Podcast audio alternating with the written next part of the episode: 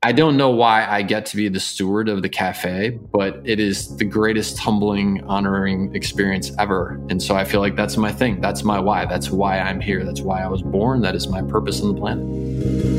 Rain Podcast.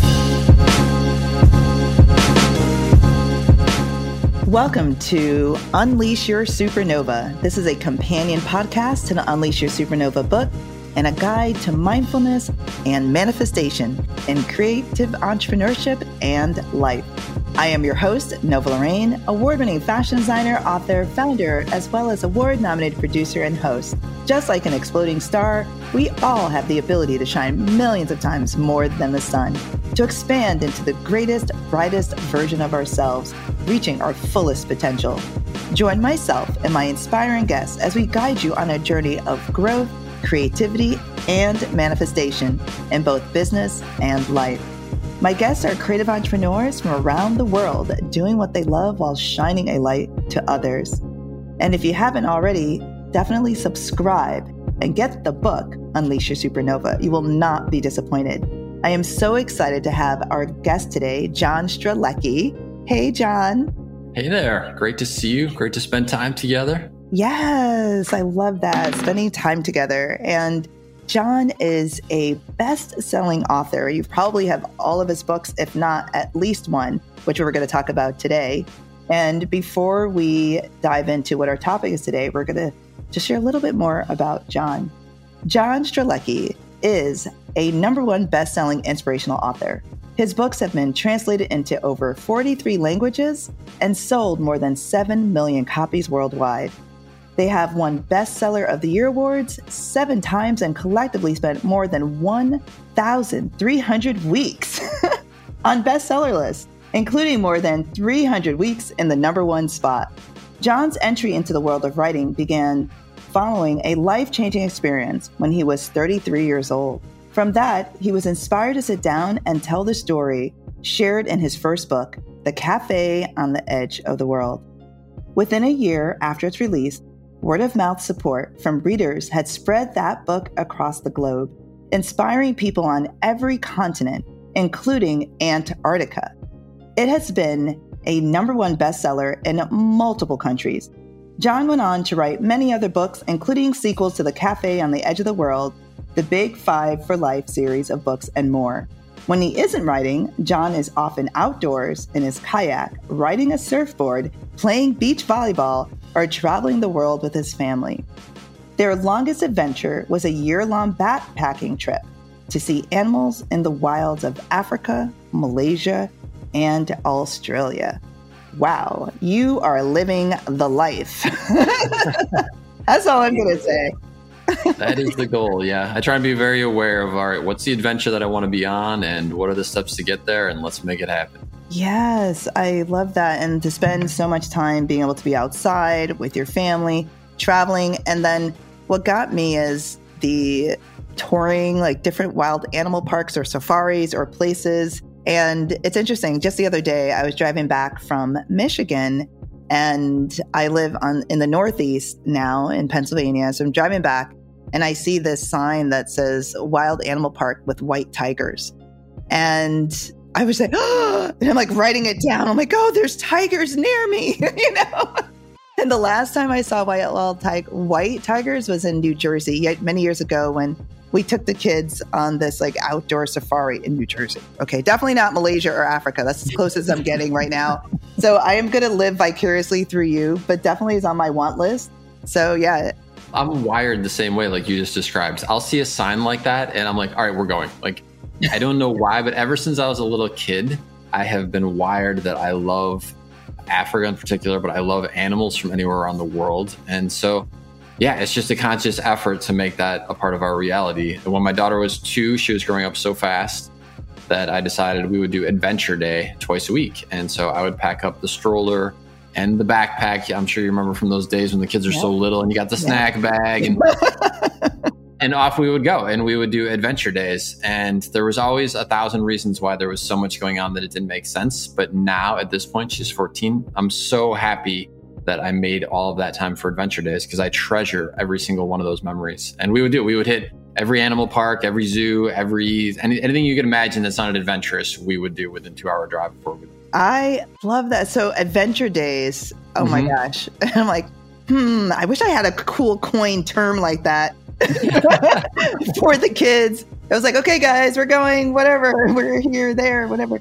But you know, I actually, so I, in part, I learned it from someone else. Um, she was this amazing woman who I had met years before. She had read The Cafe on the Edge of the World, and she was a reporter she wanted to meet.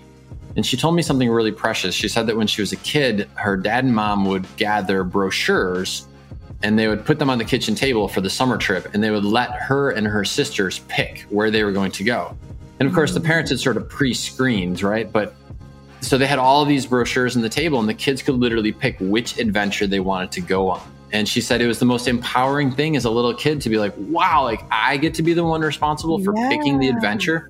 And so somehow, some way, that memory had stuck with me. And so then, when it was, like I said, when I saw my daughter growing so fast, I was like, all right, how do we make this a really cool collaborative experience? And so, yeah, I'd always let my daughter pick. And I'd be like, and I'd have options for her, but I'd be like, what do you want to do that would be our adventure date? That's and we incredible. still do it. She's 14. We still do it. That's incredible. That reminds me when my kids were younger. Eh, so we, they're all competitive athletes and they started young doing sports. But when they had a day off, like there was one time where there was a middle of the week, Wednesdays, no, no practice. So every Wednesday we found a new park to go to. And it was this adventure. And at the time, we were living in Florida by the beach, and there's nothing more awesome than going to a full blown park with yeah. the monkey bars and slides and everything yeah. with the ocean as the backdrop, right? And yeah. so every week we would just travel to another little town and go and explore and experience these incredible parks. And similarly, like finding different adventure parks, the zoos, or I can't remember what the one that was in it's like Tampa. What is the name of that one? Yeah, the Lowry Park Zoo. Yeah. but anyway, definitely we've always had a fascination with like wild animals, you know, and big animals. And well, I will tell you, if that's the case, like go, like you know, find a way to make it happen. So there was, we did it. We took Sophia when she was four and a half to do this adventure that you referenced earlier, and the goal. Mm I did a major trip when I was in my early 30s, left everything behind, backpacked around the world, and that totally changed my life. That's actually what launched me to write The Cafe on the Edge of the World. And so when Sophia was four and a half, I was like, well, it's really important that we give her that worldliness. A, a, to ground her. You know, once you've spent time in third world countries and other places, first of all, you realize like just because we do things this way here doesn't mean that it's the way it's done everywhere. That's really a powerful lesson to learn. Yeah. And second of all, when you're traveling in a third world country, especially, it really makes you realize just how lucky you are to have basic things where you live. And so I wanted her to have those experiences. And uh, so, yeah, we did. We took a year and backpacked around the world with her when she was that little. And, uh, you know, what's weird is that you think people have said to me, well, does she remember it? And I get that. That's like, oh, was it worth it? But it's it ends up not being that way. It's like she remembers fragments of it, but the point is that you give them a foundational element which then carries forward. Absolutely. And I think that's a great way to approach our lives too. I don't know about you, but I can't really remember much from seven years ago, even 10 years ago. Right? right but it doesn't mean it wasn't worth doing. You know, when you're a kid, you you rake up a pile of leaves and you jump in, not because yeah. you're going to remember it seven years later or you've got the selfie photo. You just do it because it seems like a great way to spend the day. That's right. And uh, so I try and bring that aspect into my life as much as possible. That like, okay, what did I love to do as a kid and why? And that's good enough. It doesn't have to have long term memory value. Well, I'm glad to hear that I'm not the only kid, myself and my siblings, who raked up the leaves and jumped in and then literally tunnel through them like we're going into another world. yeah, yeah, absolutely. That childlike approach to life is one of the greatest things if you can maintain even just a fraction of that That's as right. you go through adulthood. That's right. Well, this is a great time to talk about your why, and some of it you've mentioned and teased. And as you know, in the beginning of my book, Unleash Your Supernova, I discuss why. And for us to evaluate that, because it literally becomes our North Star in everything we do. And it's actually going to be the topic we're going to dive into later, as well as it was one of the questions you saw on the menu, you know, that you had to evaluate at the beginning of your book. And so, in general, we're going to fast forward to now, not necessarily before the book and that experience, but why are you doing what you're doing now? Like, clearly, you could have had that experience You could have said, Oh, that was cool. That was interesting. And you could have even written that first book and say, Okay, I wrote about it and then went on about your life. But you've continued to deliver all these wonderful works and continuing to share with the world. So, why are you doing what you're doing? I think if I had to sort of summarize it into something really brief, I would say it's because there was a time when I was very lost and I felt very alone. I was in my head asking these questions. As you mentioned, the first question on the menu in the cafe is, why am I here? And like I remember being a teenager and thinking to myself, okay, so this is the way life works. Like you go through school, then you get a degree in something, and then you get a job that you're going to not really like, and then you're going to do that until you're 65 and hopefully at that point you have enough money to retire and then do the fun stuff. Like this seemed like a travesty of life. Right but i looked around and nobody seemed to have a better plan and mm. i just couldn't help but thinking to myself wait like is this all there is right why am i here what is the point of life yeah but i felt very alone it didn't seem like anybody else was asking that question mm. and so what i've realized though when i do signings and events and i meet with people is very often people are saying, I felt very alone also. And then I read your book and I realized I'm not the only one asking these questions. Yeah. That it's it's okay to ask these bigger life questions. It's okay to be more of a conscious director of your existence than just a recipient of whatever life throws you. So I do it for those reasons, Nova. I do it because I have been in that place. I have felt very alone. I have felt like this was kind of meaningless and mm-hmm. I didn't mm. like the way that felt. And there's nothing more I mean, humbling and rewarding than to interact with a fan. You know, there's so many beautiful stories that people have sent over the years, or there's one that will never leave me. Uh, I was uh-huh. doing an uh-huh. event. A woman waited two and a half hours to be the last person in line to get their book signed. Wow. And she was young, like in her early 20s. And she came up and I, I said, Thank you so much. You've waited so long to be here. You know, what inspired you to be here today? And she slid the cafe on the edge of the world across the table to get it signed. And I looked and her wrists were bandaged and I could tell she had tried to commit mm. suicide. Oh. And she said, I wanted to be the last person because I wanted to thank you because I'm here today because of this. She slid the book across the table. Wow. So I don't know why I get to be the steward of the mm. cafe, mm. but it is the greatest humbling, honoring experience ever. And so I feel like that's my thing. That's my why. That's why I'm here. That's why I was born. That is my purpose on the planet. Uh, I don't even know what to say. There's so much in there. I mean, with the young woman who was touched, and when we think about life and how connected we really are, and I see it as I often use like a spider's web, even though I'm not a fan of spiders. just, I'm like, why do I keep using that? I don't like spiders. But anyway, I see this web, this very fragile but yet powerful, beautiful design that's all connected. And for it to be and for it to work, it has to all be connected. And each part is just as important as the other part. So the corner to the long strings in between to the curved parts. And I feel we are that. Like every aspect of who we are and what we're doing, why we are here, is to serve this purpose in this web.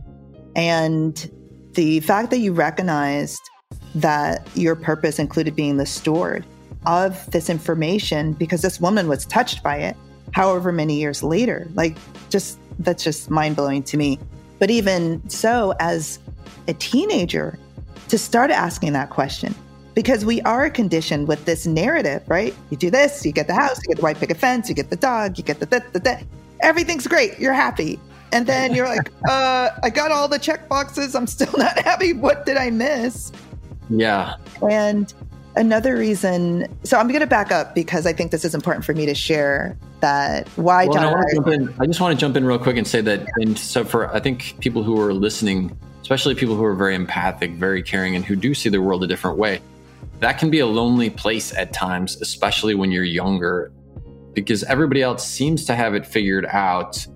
They're doing their thing, it's more of a celebrity cycle, and it can be a little daunting. And mm-hmm. so, my mm-hmm. advice, if you're in that position now, is you know what? Hold your ground because you're going to find your footing and you're going to realize that the reason that you have those insights, the reason that your brain works that particular way, is because you have a gift. You have a genius inside you that is waiting to come out, and you're going to add something to that spider web, which is not just going to help your life, but it's going to dramatically help the lives of many other people too.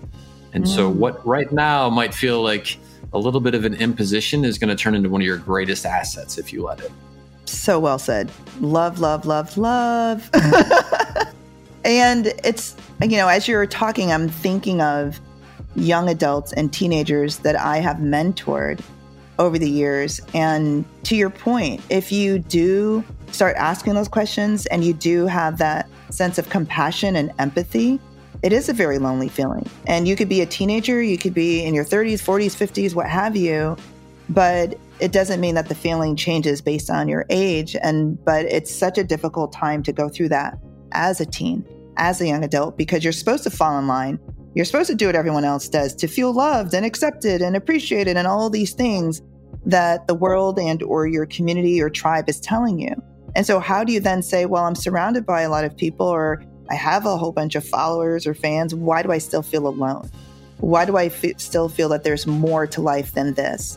And we've heard from many people who've reached pinnacles in success, what we consider success, may it be financial success or celebrity or fame success, and they're still asking why, and they're still unhappy because that's the bonus, it's not the answer.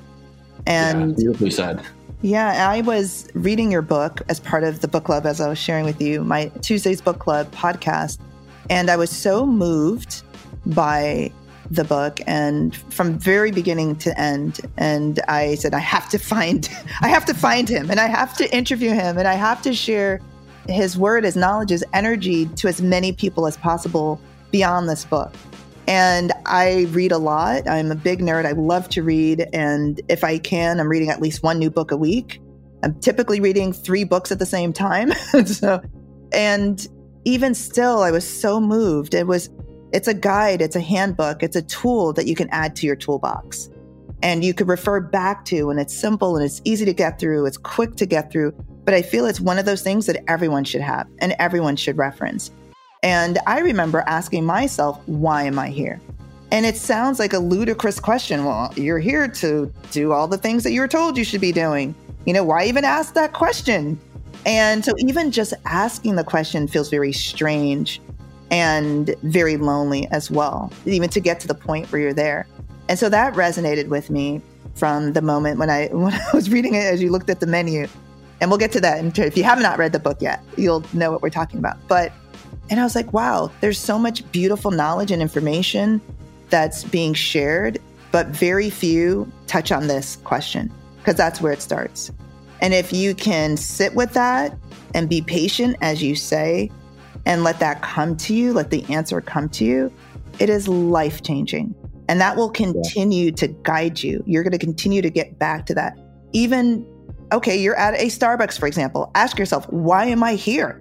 Why am I here at this Starbucks? Because everything has its purpose. Everything affects the web, right? Right. And so it just forces you to be in a more present moment, conscious moment with purpose. And when you have purpose, you have this higher energy and this meaning, and you just feel better and you feel good and you want to connect the dots with whoever you're around.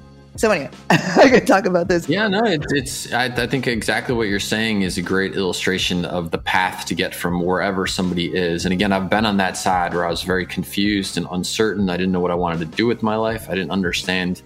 I didn't feel I had a purpose. I didn't feel like there was any purpose in general. And so I was struggling. I was trying to figure all that stuff out. And what you just said is a beautiful illustration of that. That asking that simple question, "Why am I here?" And ideally, you want to do it in a natural setting where there's no distractions. So, you know, listening to uh, music at the same time that you're doing it is a little distracting. Reading something on your phone is a little distracting. So, allow yourself a tiny little break to be in nature, walking along that beach you were talking about, walking in the woods, and just ask that question Why am I here? Why do I exist? And we live in a world where we expect things now to be instantaneous because you can type it into Google and you get your answer in like a microsecond. this one may take a little bit longer, and that's okay because this is without a doubt the biggest question you'll probably encounter and ask yourself uh, in your life. But give it a few weeks, give it a, month if necessary, where you're allowing those thoughts to come through and just see what evolves, see what develops. And then what you described for the reason that you contacted me, which thank you very much for doing that, first of all is that that's kind of what you're going for in life, in my opinion. The goal is to get to the point where you're in sync with whatever your purpose is, whatever your why is. Because when you do that, you kind of glow. And whether you're looking to get into a great relationship, and so you're looking for a partner, a significant other, or you're looking to grow your business, because I know a lot of your followers of this podcast are business people, you want to be in that spot where you're glowing because then that attracts people to you. And the best way to do that is to be in sync with your purpose. And so it's worth asking the question. Absolutely. Absolutely. I want to set the stage for those who have not yet read the book. And I'm going to just share my experience and I'm going to hand that over to you so you can paint the picture of this cafe that was mentioned earlier. Sure. And being the steward of this wonderful experience and the knowledge that came from that and the awareness that came from that. So, okay, listeners, I am reading this book where it was recommended by one of the other co hosts, a dear friend. And I typically don't like knowing ahead of time what I'm about to get into because I, I, really see reading a new book as an adventure. So I'm like, ooh, first step into whatever this world I'm getting into. And I'm doing this on audio because a lot of I'm on the run a lot. So I'm listening and I'm creating all the visuals in my head of John taking this trip on this off the highway. He got diverted off of his path and that's a whole nother story of the thoughts that were going through his head before he even decided to go the other way on the highway, ends up in the middle of nowhere.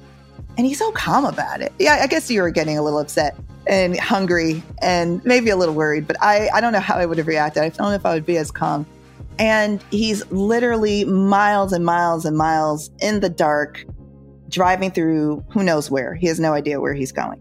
But he sets the stage even before that, saying, okay, this may not sound like this is this really happened, but it did happen. But it's up to you to f- decide if you want to believe it or not. So I was like, ooh, I love this. This is like sci fi, Twilight Zone. I'm in. Let me get the popcorn. So I was ready. and, and I'm just like waiting, okay, what's going to be the twist? What's going to be the twist? Had no idea what was in store. And so then he, he comes on, he comes up to this really, you know, spectacular, it seemed like how it was described cafe, restaurant in the middle of nowhere. It seems so out of place in terms of how he describes the architecture and the signage and then the even the name of the cafe. So I'm going to stop there.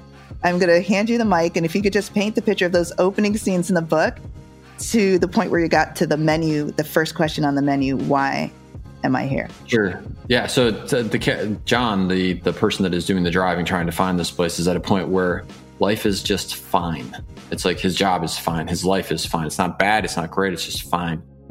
And so yeah, he goes off on this driving trip, gets horribly lost, and as he pulls into the this drive, there's a single light in a location so remote, it's in the middle of the middle of nowhere.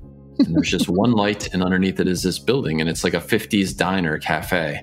And he goes inside and everything looks brand new. And as you said, it's kind of odd because it's literally in the middle of nowhere.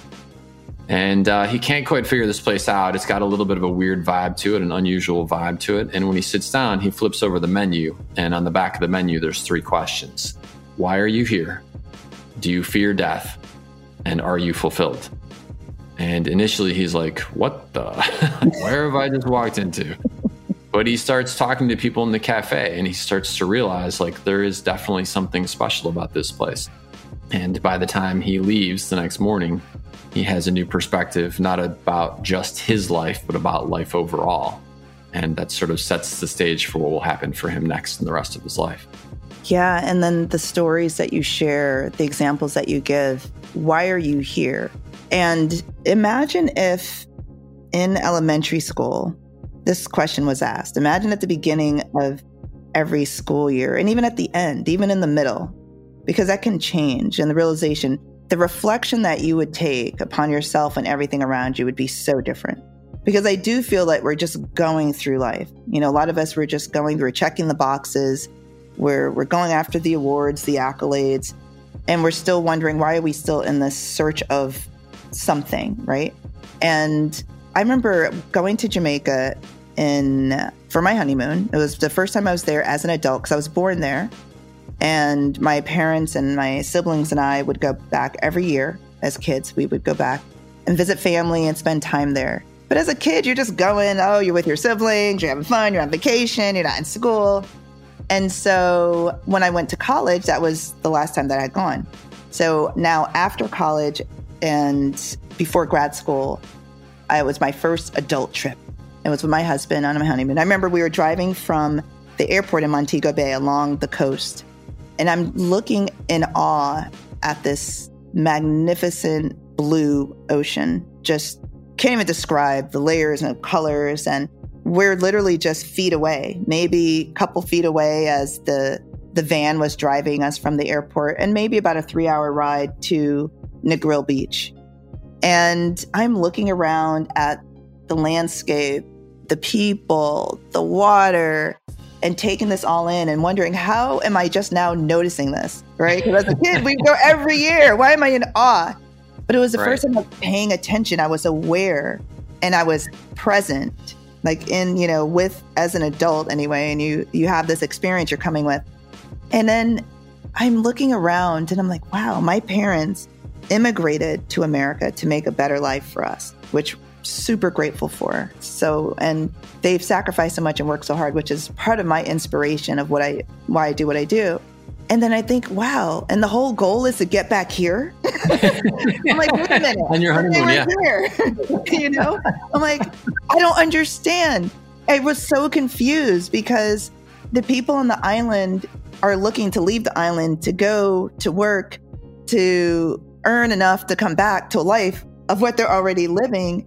And it just didn't make any sense. And even as an adult, I always question why are we retiring at 65? Why are we waiting for this number to do what we want, to, you know, start living life? I mean, first of all, hopefully you'll be of sound mind and body, but you're not going to have the same amount of energy and muscle tone and all that you have in your younger years. So why would you to do the things that you would may want to do?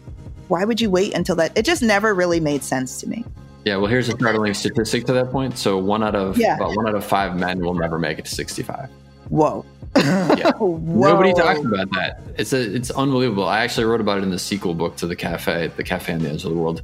And that, yeah, if you look at the numbers, one out of five guys. So if that's your dream plan, it's like, okay, I'm buying into that. I'm going to wait, and then at 65, okay, but hope that you're in the 80% because 20% don't get it. And so, Wow. yeah, I'm with you. The ability to look and say, okay, what would my life be like if it was actually living my dream life? And that may seem bold and audacious, but you know what? Someone is living your dream life. It might as well be Exactly. you. Why not, right? And maybe it'll take you a couple of years to get there. Or maybe it'll take some tweaks to the way in which you do things or the career or whatever. But these types of things that once you know them, it seems so obvious. But until I knew them, it wasn't obvious. For example, let's say that you're an outdoor adventurer and Mhm. for a living, you're doing accounting. Well, at least be an accountant for an outdoor adventure company. Like if you could take the thing that you love to do on the weekend and somehow make that part of how you spend Monday through Friday with whatever your core skill set is, you're way ahead of the game.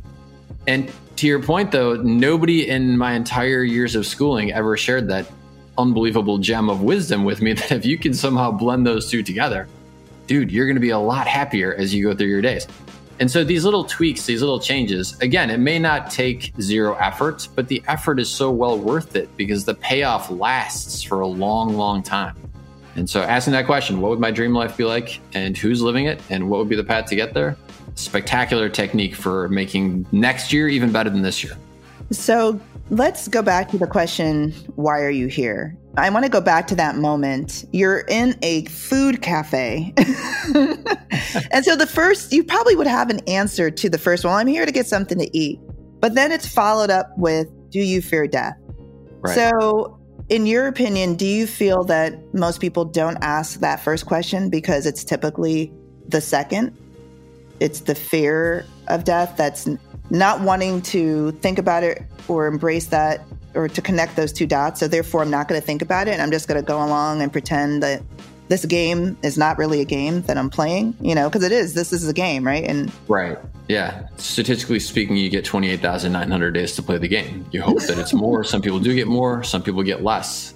I had a friend who passed away recently, 53 years old, Mm. kids. So you hope that you get more, sometimes you get less, but statistically, you get 28,900 days to play the game. wow. And the question is, what are you going to do? What's your strategy? And I love this analogy of the game because to me, if I was to give you a board, if you and I sat down and someone slid a game onto the table, Mhm. like the first thing we would do is like look at the instructions. How do you win? How do you even play? Yeah. And yet, when you think about life, here you do, and of course, it makes sense. You show up as a baby, you don't know any better. But Yeah. at some point, it's okay for us to start asking that question of how do you actually play this game in a way that you win?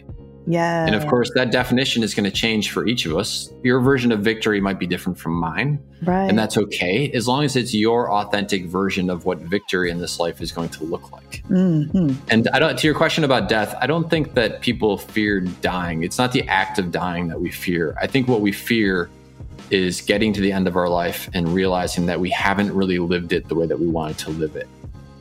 And the beautiful thing is that if we allow ourselves to identify, to ask that question, the first one, why am I here? If we allow ourselves to identify the things that we most want to do, see or experience, and then we actually do them. So if it's, I want to go to Africa someday, and then you go to Africa, nobody can take it away from you. It's like the difference between renting your life and owning your life. So mm. when you rent, you're just paying money out, right? But when you live your life, when you own your life, you're building equity because an adventure like that is not just something that has a payout of the two weeks that you're in mm. Africa. You dream about it before you go. Mm-hmm. You plan. Mm-hmm. You can't wait to go. You're doing research. You're getting all mm-hmm. excited about it. And then every time you think about it afterwards, you get another return on your investment because it just gives you quality, happy, smiley moments every time you think about it afterwards. And so these types of things, again, these like little life hacks Right. to me are one of the great victories if you can start embracing and adapting these things. So yeah, I don't think that second question is something where we fear the act of dying. Mm-hmm. I think it's the fear that we get to the end and we haven't lived the life that we wanted to live. So, okay, awesome. So now that I know that, what do I need to tweak in my life so that that's not a concern anymore? That's right. And I, I love how you put the numbers t- to life because if you think about, okay, each, it almost, you know, by counting, not saying count the days, right? We don't want to, but it's just if you quantify, we have a time period here just based on our Yeah. biology.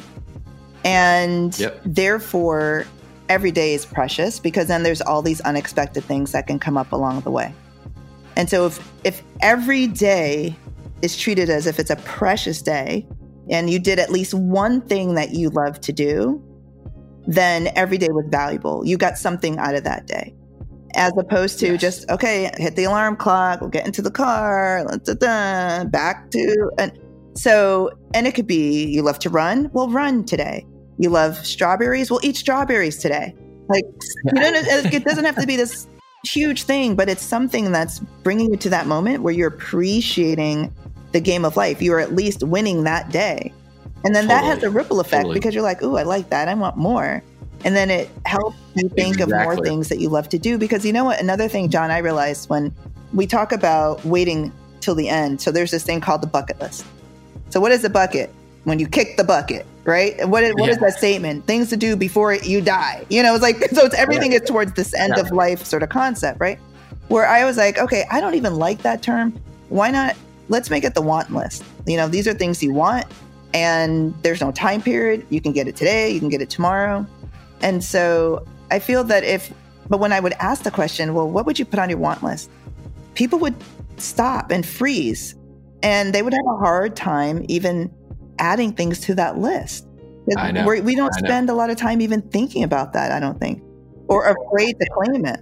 I agree. So two things leap out at me as you're describing that. One is that it's very often that people will wait until they have a near death experience before they start asking the bigger questions. And so it's, you know, sort of that archetype story. You're on the way to the hospital, you just had the heart attack or an almost heart attack. And now you're like, oh my gosh, all that stuff that was so critical that I couldn't miss before. Now I'm going to start rethinking it. Mm. But the problem with a near death experience is you get very close to death. And in some places, some cases, you don't walk away from the other side of that. Like that's it. That's where the story ends. Mhm. But if you allow yourself to have what I call near life experiences, Ooh. and that is where you so closely touch perfection in whatever your version of perfection is. So if that's going for a run at six in the morning to watch the sunrise along Lake Michigan in Chicago, right? If that is Yeah. spending a day with your kids at the playground doing nothing but playing ice cream shop, that's perfection. Right. And the more you allow yourself to have these near life experiences, the more the other stuff feels very pale in comparison. And so it's 100% in alignment with what you were just saying. And if you want to, a great method is to just keep a little little journal where every night before you go to bed you just write down what you did that was part of your near life experiences Mm. i call them your big five for life the things you most want to do see or experience in, in your life and if you write that down in your journal and then you start flipping through that you start to realize like those were the best parts of my day. And your mm-hmm. brain your unconscious mind will mm-hmm. start working with you to figure out okay that was so much more fun than the other stuff. Like what's the way that we go from point a to point b on a higher percentage of our minutes? And and so you, you can actually activate your brain to be part of the solution solving process. And i like to do it right before bedtime because to me those eight hours become unbelievably useful asset hours because your unconscious mind is thinking that whole time like okay Nova loved this part of the day. Like she said, that was the best part of the day. So let's think of lots of cool ways for when she wakes up eight hours from now, she can have more of that tomorrow. So why not use that as part of our life cycle to give us the chance to live the life that we most want to live? I love that hack. Okay, so end of the day, we're writing in our journal our big five. Yeah. And what are the five most things that we want to accomplish, period? Or Well, so the big five for life are the five things you most want to do, see, or experience in your lifetime while you're here on the planet. And then what you write down or whatever you did today that was part of that. So if Okay. your dream is to go to New Zealand, by the way, there's a there's a completely spectacular way to make sure you cannot mess this up, which is if your dream is to go to New Zealand, for example, get yourself a great guidebook about New Zealand. And if you get to the end of the night and you're like, oh my gosh, I've done nothing related to my big five for life today, then pick up your other book, which is the guidebook about New Zealand, and read it for five minutes. Then pick up your journal and write, I read about New Zealand for five minutes today. yeah. This is like, you cannot fail. But whatever it is, you're getting to the end of the night and you're like, all right, what were the parts of my day that were most in sync with the life that I want to live? And Oh, it's just a wonderful practice to be A, in gratitude, to help recenter the day. And then, like mm-hmm. I said, it activates the unconscious mind so that while you're sleeping, it's thinking of ways to get you there even more minutes the next day. Oh, such a powerful gem because I feel that a lot of us have the intent, the interest, we want to do it, but where do you start? Yeah, And- this is a super easy way to start. That, and then bring it to like connecting, okay, see, do, experience. I have to get the book. I'm going to have to get the book. I'm going to have to get the book. And then connecting the dots, okay, what did I do that's a part of one of these five things? And it could be as simple as getting a book related to that. It could be as simple as reading a blog about it. Totally. Watch a YouTube video. Yeah, watching a YouTube video, talking to someone in that field or from that location. And you are just aligning yourself with that energy to bring that to reality more quickly. And, yeah, and for someone, for someone who's struggling to take steps, by the way, this is an Yeah. incredible way to get your brain on board because these little steps, when you don't die in the process, like that is the, the great fear of the brain that it's Yeah. okay, whatever we did today or whatever we did yesterday, we should do today because it all worked out well. We're still here. And so your brain is very resistant to change, Mm. but you can help your brain get over that by doing these simple little steps. And as a really, really basic example, so if you decide I want to sail around the world for six months of the year, and you're looking at a YouTube video, and on that YouTube video, there is a woman on a sailboat, your unconscious mind goes, Well, wait a minute, that's a woman, and we're a woman, and she's happy, and I like to be happy. This can't be that bad. it's, it's, again, it's like this, these little simple things to get your brain on board. And so, yeah, videos are, are a great one. I loved your idea of reading a blog because I think we connect with another human story. So Mhm. that can be really powerful. Whatever works for you and your mind, but yeah, at least five minutes a day at the end of the day is awesome technique. yeah, I love that. And then taking that into your dream state and letting Yeah. letting your mind work for you, letting your subconscious work for you while you're sleeping. I mean, genius, genius. I love that. I, I'm so excited. I can't wait to get the book. that was a gem. Thank you. Thank you for sharing that. This is a good time for me to hand you the mic and you play Yeah. host. And then we'll wrap up with some a couple more questions from our listeners, and then we'll have to say goodbye. goodbye wanna for say now. We can always reconvene. Okay, so my question: We talked offline just for a little bit, and you you planted a seed about an experience that you had. And so, if you feel like it's okay to share it with the audience, it's something you want to talk about. I would love to know the details behind that. Yeah. And as a part two question, I will say if there are any particular things that you've discovered over the course of your life that are just go to little life hacks that made your life a lot easier, are making your life a lot easier, I would love to know one or two of those if you've got one handy. Absolutely. Okay. So going back to that experience, one of the things I shared with John when reading his book was the the entire story seems very supernatural. And a lot of times we may dismiss things that are out of the ordinary or extraordinary, uh, but John actually shared that in a book and now sharing that with the world. And I think that's so powerful because it inspires others who've had these extraordinary experiences to share as well. So there was a time that it was 10, 11 o'clock at night, driving home with my two of my four, my youngest two children in the car. My husband was driving, and we were coming back from a, a gymnastics competition. And we were, we were watching our daughter do gymnastics in college. And the weather was really bad out of nowhere. And so it's sleeting, it's raining, you know, it's snowing. Who knows what's happening? the, the, sky couldn't make it's up its that night. It was just bad. So we have a real, we at the time had a Chevy Suburban. So if you've ever seen a Chevy Suburban, it's long truck. It's an amazing family travel vehicle. and so anyway, so we were driving this Suburban and it's again, it's late at night. The weather's horrible. We're maybe about 15 minutes in actual time away from home, but due to the weather, about 30 minutes. So we're like, I'm like, oh, come on, we're almost there, almost there, almost there. Then out of nowhere, the car starts spinning. Mm. And again, suburban spinning 360 on a highway, you're catching all three lanes as you're spinning.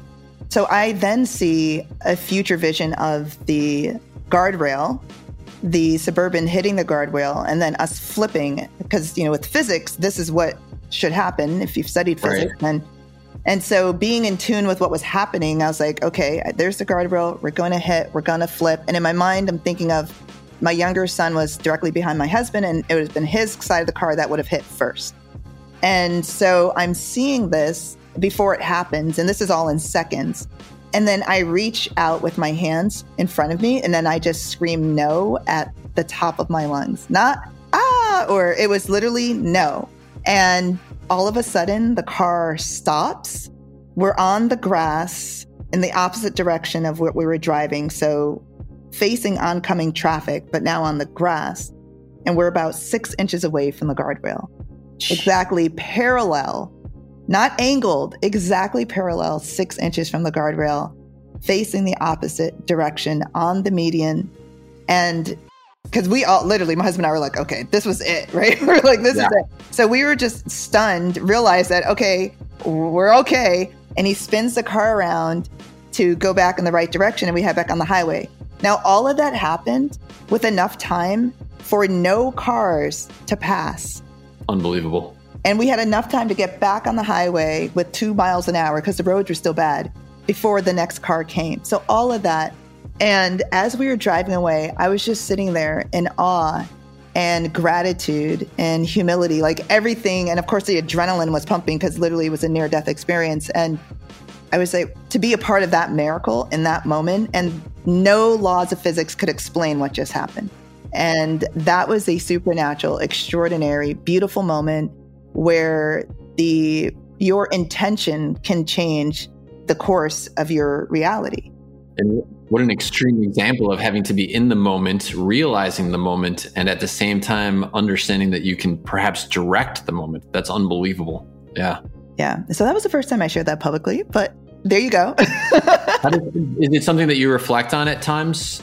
Absolutely, because you know when you hear of stories of mothers that are able to get extraordinary abilities of strength in moments where their children are in distress and mm-hmm. things like that. And so I truly believe that it was my realization, not of my life, but my child's life that was just again from just a circumstance, he was closest to the place of impact that would have mm-hmm. been affected to create this surge of desire that translated into the outcome. And so when you think about that and how else can that be applied? Because it happened then what were the components in that moment that allow that to happen in such an extreme way where you could bring that into your everyday? Yeah. Wow, that's profound. Yeah. If you could tap even one one hundredth of that as you're going through your average minutes, that's incredible. That would be Absolutely just incredible. I'd be a superhero. yes. well, and, and what's amazing is that I mean you talked about it that there are these examples of people who they rush they literally have the capacity to lift a car a child is underneath there there's these amazing stories of when the situation is unique and right that we have these superhuman capabilities.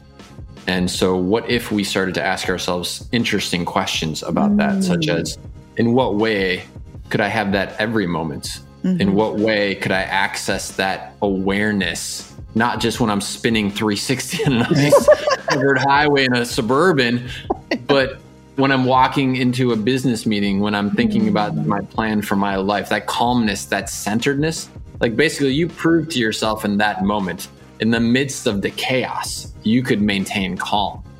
And oh my gosh, what a profound state of awareness that is for the rest of your life that no matter what you're in, you're going to be okay if you can just center yourself and you know you can center yourself. That's spectacular. Oh, thank you for sharing that back to me. I'm going to Yeah, well- hold that. That was wonderful how you shared that. And and I love the fact that you've shared it with your audience because I would imagine that when people reflect that there have been uh, hopefully it's not a suburban spinning on the highway in, in the ice as well but but I would imagine that there has been a moment in their life too where they were able to maintain calm and centered in the face of chaos. That's And right. So that's a power that they have too. Beautiful story. No, wow. Thank you. Thank you. And when what you just said made me think of fear. And that was a moment where you have every reason to be fearful. But when you're able to not let the fear lead you, but it was really the love of saving, you know, my family that led me. Right. The fear of that other outcome. So if we we always have a choice, and that's the thing that I think comes to me when you just share that in terms of the chaos and being centered in the moment of chaos. Anything can be seen as chaotic. And if we know in that moment we can choose, you know, Mhm. which emotion do we want to align with and move Mm. with that emotion, I think is powerful because the if it was fear then maybe i was screaming maybe who knows and i wouldn't i wouldn't have centered myself i wouldn't have been intentional i wouldn't have been present but it was the that force of love and protection and safety and intent and so when we are able to say okay going back to why am i here even if you can't answer that for yourself you are still here to impact someone else and if you are no longer here, or if you are no longer writing books, if you're no longer playing volleyball, if you're no longer singing that song, someone is going to miss out.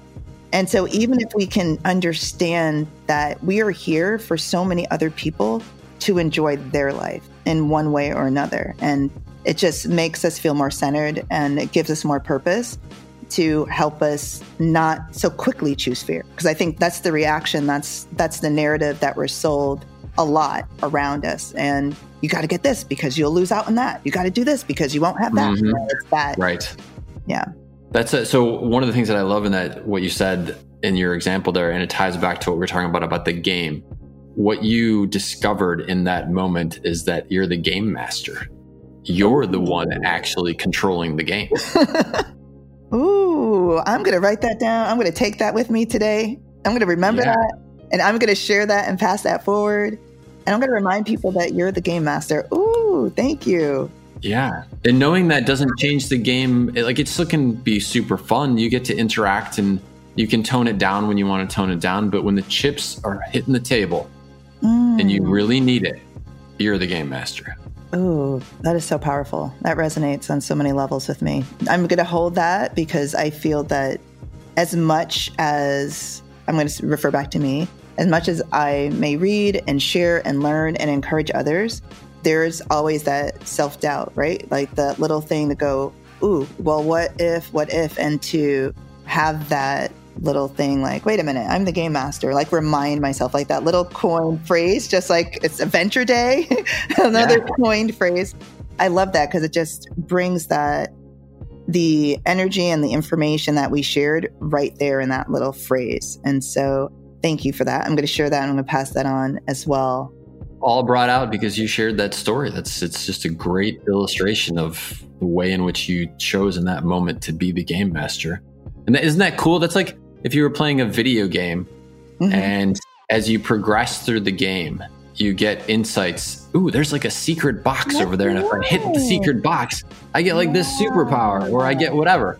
And so maybe in truth, that is the way that this whole algorithm is designed of life. Wow. That you just discovered one of the secret boxes where you get to be the game master for the rest of the time on the planet now. Yeah. Oh my gosh, that is so that's such a clear picture that you just painted. And immediately I think back to my younger son and him playing Minecraft, and he's such a master of Minecraft. And I'm like, I'm always in awe where he's trying to teach me, and I'm like clunking around, and and he's like building buildings in like the same amount of time that I'm like trying to pick myself back up to look upwards. And the analogy of the video game, I think, is perfect. I think it's perfect. To answer the second question about the little hack or thing I've learned along the way. I'll share something that I shared with someone this morning who is really hoping that she gets this opportunity. And the opportunity will afford her a lot more free time to do what she loves. So then I said to her, I just said, Congratulations, you got it. Not that it's coming. I'm like, hey, start celebrating right now. You have it. So that was one thing, like stating it as it has already happened. And then mm-hmm. the next thing is, what is the very first thing you're going to do when you get the response you're looking for. Because if Ooh. your energy is focused on that, if your attention is focused on the very next thing, that means it happened. And right. so you're almost forcing it to happen by visualizing that very first thing because it's a next step. And I think a lot of times, for whatever reason, we can come up with a million here. It's hard for us to grasp that real, that big thing that we want, but then we can see past it. So after the trip in Africa, what is the very first thing you're gonna do? well, I'm going to create an album with my photos, or I'm going to give this gift I bought to Aunt Shirley, or whatever. What is that very first thing you're going to do, which is going to force the event? So that's a quick hack because I think there's a lot of mental blocks that we still have to work through in order to be able to write our want list and then execute the want list, you know, get the journal, like all these things. Like we want it in our heart, yeah. but it's like breaking through those walls that we've built up around ourselves. Yeah, like using the go to Africa example, I can see that. So even backtracking it, not necessarily what are you going to do when you get back, but what is the first thing you're going to do after you land? Ooh, and so yes. now the the unconscious mind is like, oh, we're already in with the whole we're going part. So yeah, let me think yeah. about what I'm going to do when I get there. That's an awesome technique. I love that because I think if you did that one at the use that one at the end of the night thing, like we were talking about, where it's the last thing you're thinking about. So go to bed asking your brain, what's the first thing we're going to do in Africa after we land? Ooh. Like it's got eight hours to work on that and make that reality happen. That's an awesome hack right there. Yes. Oh, okay. All right. So that's one. The other one I'll say is helping get yourself in the present moment. And I think that's when we can activate these superpowers that we were just talking about. But again, what does that even mean? If we've lived the majority of our days not being present, we're either regretting the past or anxious about the future. I don't even know what that feels like. So this is something I'm going to credit to my son, my firstborn. And we were talking about being in the present moment and being mindful. And what does that mean? And how do you do it? And the hack is activate all five senses. So if you're feeling stressed or anxious, or you're feeling sad or worried, and you are aware that this isn't an emotion that you want to feel, then just find something you could see, touch, smell, taste, mm. and well, I'm missing one. Hear here. Okay. So the simplest thing is just one thing. So I'm looking at the fireplace, and then my feet are planted on the ground, so I can feel the floor, and I can hear the cars going by outside, and I can smell the candle burning in front of me. So whatever those things are, and I could taste the roof of my mouth. Yeah. So if I'm just focused on activating each five senses like a game, I'm automatically being present. My anxiety level lowers the my vibration rises and then I'm able to activate either an idea or a solution or come up with the next step or a faster way of doing something because I'm in the present moment and that's where all of that like the most amount of knowledge and power lies is in the present moment. Yeah, it kind of breaks the fear chain. So whatever is creating the chaos, it can't keep doing that because now it's got distracted by the roof of my mouth. That's, that's love that. Yeah, I love that. Right, right. So that's another hack. So awesome. This was so much fun. Great time for me to take back the mic, even though I don't want to. I want to continue to play, play with John in the sandbox. So I want to make sure we do get to a at least one question for our listeners before we have to wrap up today. So I would say the question is someone listening today is 18 years old and they have this life in front of them. What can they do to best answer the question, why am I here? Yeah. I would say that think about the things that you love to do and ask someone who truly is a like a really good person. So not someone who's going to be judgmental or someone who's going to have a lot of barriers or walls up, but someone who's an open-minded, caring person, can be a best friend, can be a family member if you have that. And ask them what you're great at. Because oftentimes we have blinders onto what we're exceptional at. I'm incredibly creative, but my whole life, for the most part, when I was growing up in my 18s, 20s, etc., I just assumed that the way that my brain worked was the way that everybody else's brain worked. And so I didn't realize that I had something that was special. There's plenty of things that I don't do well, but creativity is something that I did extraordinarily well. And so by asking other people, they're able to give you a little guidance like, wow, you're really good at that. Like you just, and, and A, not only are you good at it, but you really shine when you do that. I notice there's a shift in you when I see you doing this. You know, your face mm-hmm. glows, you you smile a lot, your confidence is sort of there, the shoulders are back, there's a little swagger in the step maybe. And yeah. so by asking yourself that question and I, ideally asking other people who you trust, what is that? it can start to mm. get you there. And then asking that question of what is my dream life? And really from a pure place of potential, not here's all the seven reasons why that can possibly be for me. I live in this neighborhood. I come from this background. Like get rid of all that stuff and just say, listen, what would my dream life be? And once you know what that is, the best technique I have ever discovered is we get so caught up in how do I do that and those are all obstacles and barriers. So eliminate that to the side and simply ask the question who is already doing, seeing, and experiencing what I want to do, see, or experience? Mm. And then allocate your time and your energy and your mental resources to learning about those people and learn what steps they took to get from point A to point B. Ooh. One of the most life changing ahas I ever had was that every expert starts off knowing nothing about what they became an expert in. That's everyone. That's yeah. right. That's from Oprah Winfrey to the person who just won the latest Nobel Prize in chemistry to the person. I mean, they all started off knowing nothing about what they became an expert in. And that should be so empowering to everyone mm-hmm. that you can start off knowing zero. But if you find these examples of who's already doing it and you learn everything you can, and then you start imitating those steps, like you can get there. And that can be your life too. Oh, wow. Such mic drop. Oh, this is amazing. This is so incredible. I am so inspired and grateful to have you on the show. Thank you for the invitation. It was such a such a great conversation. This is so good. So I'm so full. Like my well is full today. It's gonna be just overflowing. Everyone's like, no, why are you smiling so much? You know, I'm usually a smiley person, but today I'm gonna be like just beaming.